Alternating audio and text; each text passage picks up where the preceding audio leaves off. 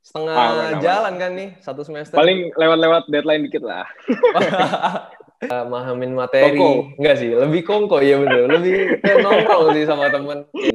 Yang seharusnya kita dapetin tuh nggak kita dapetin di pembelajaran daring ini. Bener gak? Balik lagi di podcast Bisik Litbang, tempat bincang paling asik punya Litbang. Balik lagi sama gue Andrew dan hari ini gue ditemenin sama Aldi. Halo Di. Halo, halo, halo, halo. Gimana, gimana? Halo, halo. Apa kabar nih, Di? Udah lama nih kita tak bersua nih karena corona. Baik, baik. Baik, baik. Udah jarang-jarang ketemu lagi gitu ya? Iya nih, kita udah jarang banget nih kumpul-kumpul bareng, kongko-kongko bareng. Iya. Ya, mau gimana Biasa lagi ada PSBB. kan. Gimana? Iya, PSBB juga membuat kita harus diam di rumah. Stay nih. di rumah. Iya. Iya. Ngomong-ngomong, mungkin sebelum kita ngobrol lebih lanjut, eh, bisa perkenalan diri dulu kali lo ya. Mungkin banyak orang yang di luar di luar sana yang belum kenal banget nih sama seorang Renaldi Wiryadinata. Mungkin Boleh, ya boleh. dikit aja lah perkenalan biar orang tahu. Boleh, boleh, boleh. Eh, nama gue Renaldi, gue dari mahasiswa Quick Canggih School of Business. Jurusan juga nggak nih? Jurusan boleh boleh jurusan lah, biar orang pada tahu Oh, nih. iya. Jurusan gue akuntansi. Oke, seorang mahasiswa yang saat-saat ini nih sedang apa ya istilahnya dipusing-pusingkan mungkin bisa dibilang ya sama tugas-tugas sama kuliah online banyak banget Iya, sih gue iya, juga iya. ngerasa kayak waduh pusing banget sih sama kuliah online ini banyak banget adaptasi Udah, lah Udah gimana pasti, kuliah online lancar Ya, lancar gak lancar ya harus jalan aja terus. harus jalan terus ya iyalah mau nggak harus jalan kan. terus. Tuntutan Nilai. nilai tuntutan tugas Nilai, iya mau gimana? Banyak tugas. Tugas Banyak. gimana? Aman semua? Apa masih bolong-bolong nih? Udah setengah Aman, aman. jalan kan nih satu semester? Paling lewat-lewat deadline dikit lah. ya sama lah, gue juga gitu. Masih ada komentasi dikit lah. Walaupun eh, ada deadline juga, ya mau nggak mau tetap diselesain walaupun udah lewat juga. Iya, mau nggak mau. Nilai. Iyalah. Tapi Iya. emang sih menurut gua eh, belajar daring ini juga apa ya istilahnya banyak bisa dibilang banyak polemik atau masalah sih yang yang saat ini mungkin eh, nggak cuman gua doang, nggak cuma lo doang, mungkin banyak orang di luar sana yang apa ya istilahnya ya, nggak paham banget lah istilahnya sama pembelajaran daring ini. Mereka kayak banyak hambatan, apalagi kan lu tahu kan di banyak orang di luar sana yang di pelosok-pelosok yang belum bisa dapat jaringan, belum bisa Oh. Iya. dapat fasilitas, Fasilitas yang memadai, memadai kayak lah. Iya bener banget kayak, aduh Iya, iya. gue kayak kasihan juga sih maksudnya sama mereka yang punya niat belajar, punya etos belajar yang kuat, tapi ya terhambat. Iya, Menurut lu gimana nih Di? Sebagai seorang mahasiswa nih dari pandangan seorang mahasiswa, menurut lo belajar daring tuh efektif atau enggak atau apa sih yang sebenarnya bisa diambil dari pembelajaran daring itu sendiri? Eh, kalau dari gua sih ya gimana ya? Efektif kayak nggak efektif sih. Kadang-kadang apa namanya beberapa case gitu kayak nggak bisa kayak nggak gitu masuk lah kalau misalkan lewat daring gitu. Apa tuh contohnya Kalau kalau boleh tahu? Kayak hitung-hitungan gitu. Hmm. Oh berarti Kan- gini, eh, apa-apa? Kan kayak apa namanya kalau biasanya dosen ngejelasin di apa namanya kayak di papan tulis gitu kalau ini kan cuman ya uh, dia kayak nulis di notes gitu cuman ya gimana ya kayak kurang masuk aja sih kalau menurut gue Oh iya iya iya paham paham gue. Berarti iya, ini sama sih yang gue rasain juga sebagai seorang mahasiswa tentunya ya. Kayak hmm. yang seharusnya kita dapetin tuh nggak kita dapetin di pembelajaran daring ini, bener gak?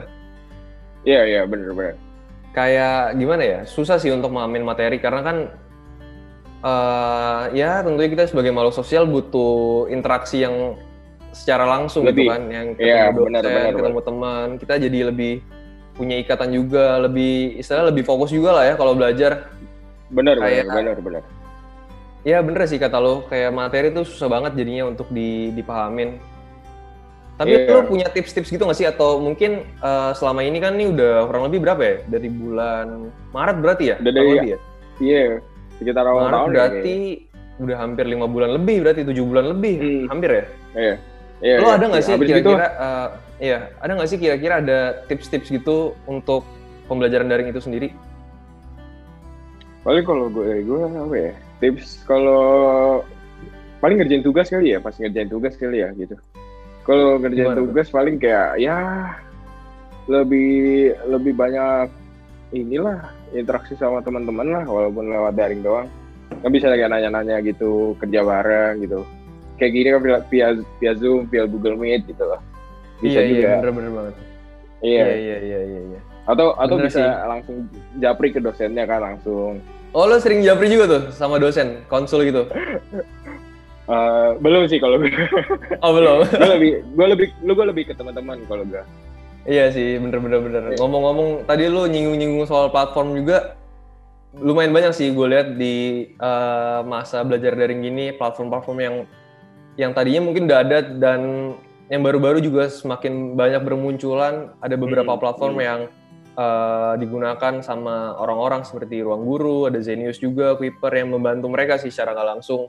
Terus kayak aplikasi virtual meeting nih kayak uh, yang kita pakai sekarang kan. Iya. Banyak iya. banyak banget lah yang yang yang dipakai juga yang kita terapin dalam hmm. pembelajaran hmm. daring kali ini.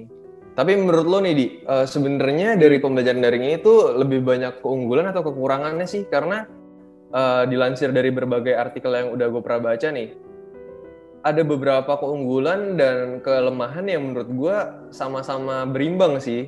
Ada poin-poin penting yang kayak orang mikir kayak belajar daring tuh lebih efisien, lebih efektif. Cuman ada orang-orang juga yang mikir tuh kayak ini tuh nggak efektif banget gitu loh. Menurut lo gimana, Di? dalam pandangan seorang mahasiswa itu sendiri? Uh, kalau itu lebih balik ke ini sih ke individu masing-masing. Ada ada yang ya kayak kayak lo bilang tadi ada yang menganggap ini apa namanya suatu hal yang bagus karena online. Ada yang ya apa namanya lebih lebih memilih kuliah offline lah. Kalau misalkan hmm. kayak apa namanya uh, mahasiswa-mahasiswa yang jauh gitu kan perlu apalagi kalau dari luar kota kan kalau misalkan offline mesti mesti ada keluar apa namanya duit makan ada duit apa buat kos gitu gitu kan iya iya benar ya, sih di kuliah online ini sebenarnya ada plus minusnya lah kalau di minusnya mungkin ya kayak apa namanya uh, kota kota ini kan kota lebih lebih lebih boros lah istilahnya. Iya benar-benar tapi ngomong-ngomong soal kota kan juga sekarang udah ada nih bantuan dari pemerintah nih. Iya. Berapa kemarin iya, gue dapet ya? gue ngecek 50 giga ya kalau nggak salah ya? Iya sekitar sekitar ya, itu segitu, menurut segitu, lo ngebantu juga nggak sih itu jadinya sama pembelajaran online kayak gini? Se sebenarnya ngebantu banget sih. Kayak, kayak sekarang gue pakai apa? Pakai kuota kan. Soalnya kalau kalau pakai kuota kan kayak stabil aja gitu. Kalau yeah. pakai wifi kadang-kadang suka putus-putus gitu. Bener, gitu bener, sih. Tapi lo sendiri lebih prefer mana nih? Prefer ke belajar daring atau belajar luring atau belajar offline gitu tatap muka? Eh uh, kalau gua, gua gua sendiri lebih ke offline sih. Kalau gua. Karena itu tadi ya, uh, karena materi yang disampaikan pengajar yeah. atau misi lebih lebih jelas gitu ya. Terus juga kan kalau misalkan lo uh, tugas nih banyak ujian kan apa namanya ibaratnya butuh refreshing lah kan lo bisa ketemu teman-teman bercanda bareng hmm. ngobrol bareng kongko bareng kongko bareng itu sih sebenarnya yang yang diharapkan ya kita bukan yeah. lebih gimana ya kalau menurut gue sendiri mungkin sama kayak lo nih kayak ngelihat belajar daring tuh bukan apa ya sorry belajar tatap muka tuh bukan yang dicari tuh sebenarnya bukan lebih ketemu pengajar ya tapi lebih ke lingkungan itu sendiri nggak sih kayak nah, bisa lebih iya, iya, benar. yang yang benar, akhirnya benar. nanti bikin kita semangat belajar gitu-gitu. Iya, benar, kan? benar. Benar, benar. Tapi nih, gua gua pernah baca nih suatu artikel yang dilansir dari portal news.okezone.com di mana uh, seorang konsultan dari Berkeley berpendapat justru berpendapat bahwa beberapa kasus belajar daring lebih baik atau minimal setara dengan belajar tatap muka. Sedangkan kayak kita di sini kan ngerasa kayak kurang banget gitu kan. Itu menurut lo gimana? Apakah belajar daring di Indonesia doang kah atau mungkin di luar negeri juga itu sebenarnya sama gitu sama yang kita rasakan sekarang? Menurut lo gimana, Dik? Menurut gue mungkin uh, sama sih. Pasti apa namanya banyak juga apa kayak kayak lu bilang tadi kayak dari awal tipe-tipe orang banyak-banyak. Ada yang ada yang bisa masuk ke online, ada yang bisa masuk ke offline ya. Itu balik lagi sih. Pasti semua rata lah kalau kayak gitu. Kayaknya menurut gua Berarti bakalan rata lah. tetap Hmm. sama gitu ya menurut lo ya? Dari pembelajaran daring di mana pun itu ya? Sama nih. Tergantung Hmm. individunya ya? Iya, balik lagi ke individunya lah. Iya iya, ya memang mungkin eh, di luar negeri atau mungkin di tempat lain, ya itu tadi eh, banyak eh, prasarana dan sarana yang sudah mendukung atau mungkin mereka juga lebih dahulu kan eh, melaksanakan Iya. pembelajaran daring ini secara istilahnya secara menyeluruh gitu ya tanpa tanpa adanya keadaan darurat kayak sekarang ini kan.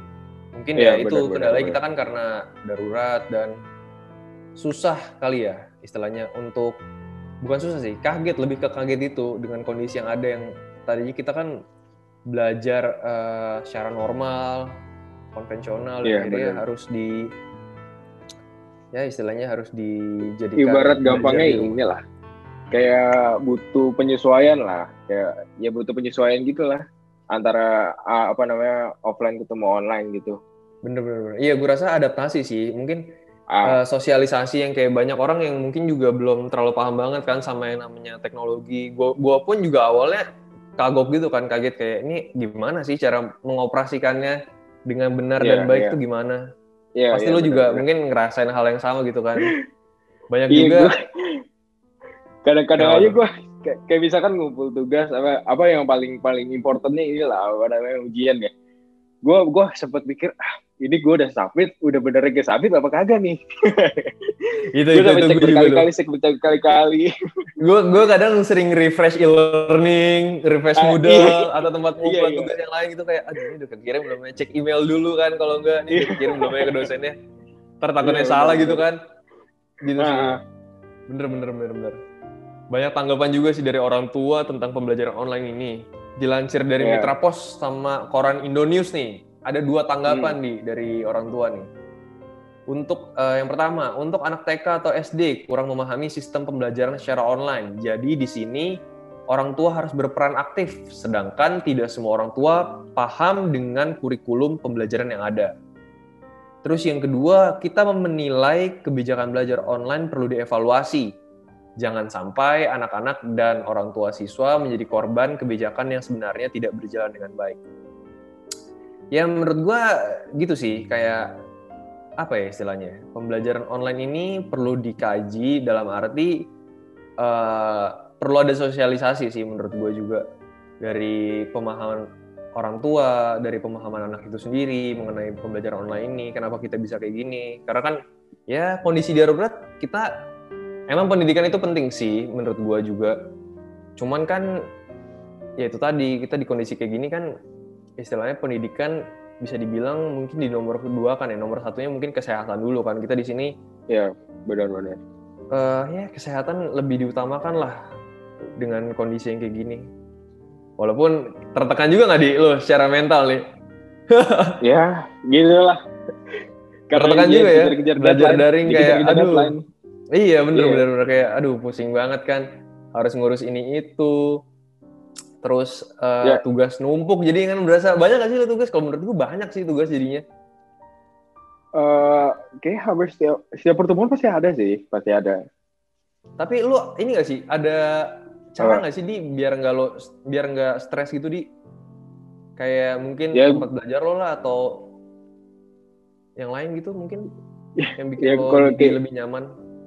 ya kalau versi gue ya kayak tadi apa namanya lu lebih banyak apa namanya interaksi sama teman-temannya buka Google Meet buka Zoom atau via call aja gitu. Jadi lu bisa diskusi bareng kan di samping-samping diskusi gitu kan lu bisa kayak ketawa apa ngobrol-ngobrol ketawa-tawa gitu lah refreshing lah refreshing online lah ibaratnya. Bagi lo tapi itu udah cukup di apa kayak aduh gue pengen ada nggak sih lo rasa pengen akhirnya pengen pengen keluar gitu ketemu? Ada nggak sih pasti lah rasa kayak gitu? kalau itu udah pasti lah udah pasti lah Cuman ya kangen nggak mau gitu lo ya atau emang gimana? Masih belum pengen kah lo belum pengen apa? Belum pengen keluar keluar gitu karena kondisi masih kayak gini. Ya situasi kondisi mau mau gimana sih sebenarnya? Iya bener bener bener. Karena ya mau gimana lagi ya? Ya itulah Iya. banyak plus minusnya sih menurut gue belajar daring karena ya belum belum paham banget lah. Gue juga masih masih sering belajar belajar juga. Bener-bener. Gitu. Ngomong-ngomong juga tahun 2021 kan sekolah udah buka nih. Iya, ya. katanya udah buka sekolah ya. Udah, iya, lihat di sekolah ya. kampus kayak udah buka. Wah, menurut gue itu menjadi titik balik lagi sih kayak kita ketemu teman-teman lagi, kita interaksi Iya. lagi. Bakalan seru sih. Udah tepat tapi belum. Menurut lu udah tepat belum sih di kebijakan untuk buka sekolah di tahun depan itu? Atau gimana? Itu eh, gimana ya? Ya itu kembali lagi masih ter- mungkin ya menurut mungkin ini menurut gua sih, menurut gua opini gua aja. Hmm. Tetap eh, kayak mesti ngikutin sama situasi kondisi sih kayaknya. Berarti Kalau tetap misalkan- protokol ya? Iya dong. Kalau misalkan kalau misalkan apa namanya COVID benar-benar belum dinyatakan be- 100% hilang ya mau gimana? Tetap protokol harus ini kan pakai masker lah, cuci tangan, social distancing. Itu itu balik lagi ke pola hidup sih. Menurut gue juga bakal be- berubah total sih kayak lebih bersih, kita lebih Ya, istilahnya lebih ngerawat diri ya nggak sih, lebih ngejaga diri. Ya mudah-mudahan aja lah di tahun di tahun depan kita udah bisa bisa keluar lagi, Iya. bisa bisa mahamin materi. Kongko. Enggak sih, lebih kongko ya bener. Lebih kayak nongkrong sih sama temen. Kayak asik gitu kan, ketemu temen Iya. lagi, bareng lagi. Wah itu bakal bakal jadi titik balik sih menurut gue juga. ya benar. Kalau misalkan tahun depan apa namanya eh, angka COVID masih tinggi ya, lu sendiri takut nggak kalau misalkan keluar gitu? Kalau gue sih iya, pasti lah ya namanya orang kan Ya, Parno sih tetap ada. Gue sendiri kayak jadinya gimana ya? Lebih sering cuci tangan sih kalau gue pribadi. Lebih sering menjaga kondisi tangan gitu kan kayak "Oh, Iya. pegang ini bersih ya. Gue sih gitu ya kalau gue pribadi. Iya benar. Karena kan benar, takutnya jadi carrier juga bagi orang lain. benar. Hmm, benar benar benar. Oke, mungkin sebelum kita menutup podcast ini, gue nyimpen pertanyaan satu lagi nih. Eh, gue mau nanya nih di sama lo. Menurut lo, Ah. Ya. Ada nggak sih saran-saran yang perlu diaplikasikan gitu dalam pembelajaran daring nih? eh kalau saran dari gue pribadi sih ya gitu paling lebih banyak interaksi lah wa- walaupun walaupun secara online buat aja kayak offline lah jadi lo bisa diskusi bareng ya kalau misalkan eh merasa kurang nangkep gitu dalam apa namanya dalam materi yang udah dikasih ya ya boleh diskusiin ke teman-teman bareng atau boleh langsung japri ke dosennya langsung langsung kontak dosennya nanya bagaimana caranya ini penjelasannya gimana gitu jadi kalau saran gue dari kayak gitu sih Berarti bisa gue simpulin gini kali ya, eh, dalam pembelajaran daring ini kan kita juga kurang interaksi ya sama orang. Hmm. Lebih banyakin lagi interaksi walaupun secara online buat ah ya istilahnya buat mahamin segala sesuatunya lah. Kayak lo kenal teman baru juga, mungkin sekarang dari online bisa kan jadi bisa memahamin karakter orang juga. benar Ya, benar benar Gue, setuju sih sama sama apa yang lo sampaikan itu juga. Oke, mungkin eh, udah cukup nih di bincang-bincang kita. Eh, lumayan panjang tadi ya apa yang kita omongin tentang belajar daring ini. Gue say thank you Iya, banget namanya nih udah sama lama lo. ngobrol Iya udah kan, udah lama nggak lama. ngobrol, udah lama nggak ketemu Iya. juga. Jadi iya iya berkesan juga lah bisa ngobrol lagi. Thank you banget tadi udah mau ngeluangin waktunya malam-malam gini buat Sip. ngobrol bareng nih, ngobrol santai. Siap, ya, berdoa yang terbaik lah buat kondisi kali ini. pasti pasti Supaya- pasti pasti cepat berlalu dan kita bisa bersua kembali tadi. Bisa main Siap. bareng lagi. badai berlalu Oke. lah ibaratnya Oke teman-teman semua, terima kasih bagi kalian yang sudah nonton video ini. Jangan lupa kalian klik tombol subscribe di bawah. Jangan lupa uh, komen, share, dan like video ini jika kalian suka.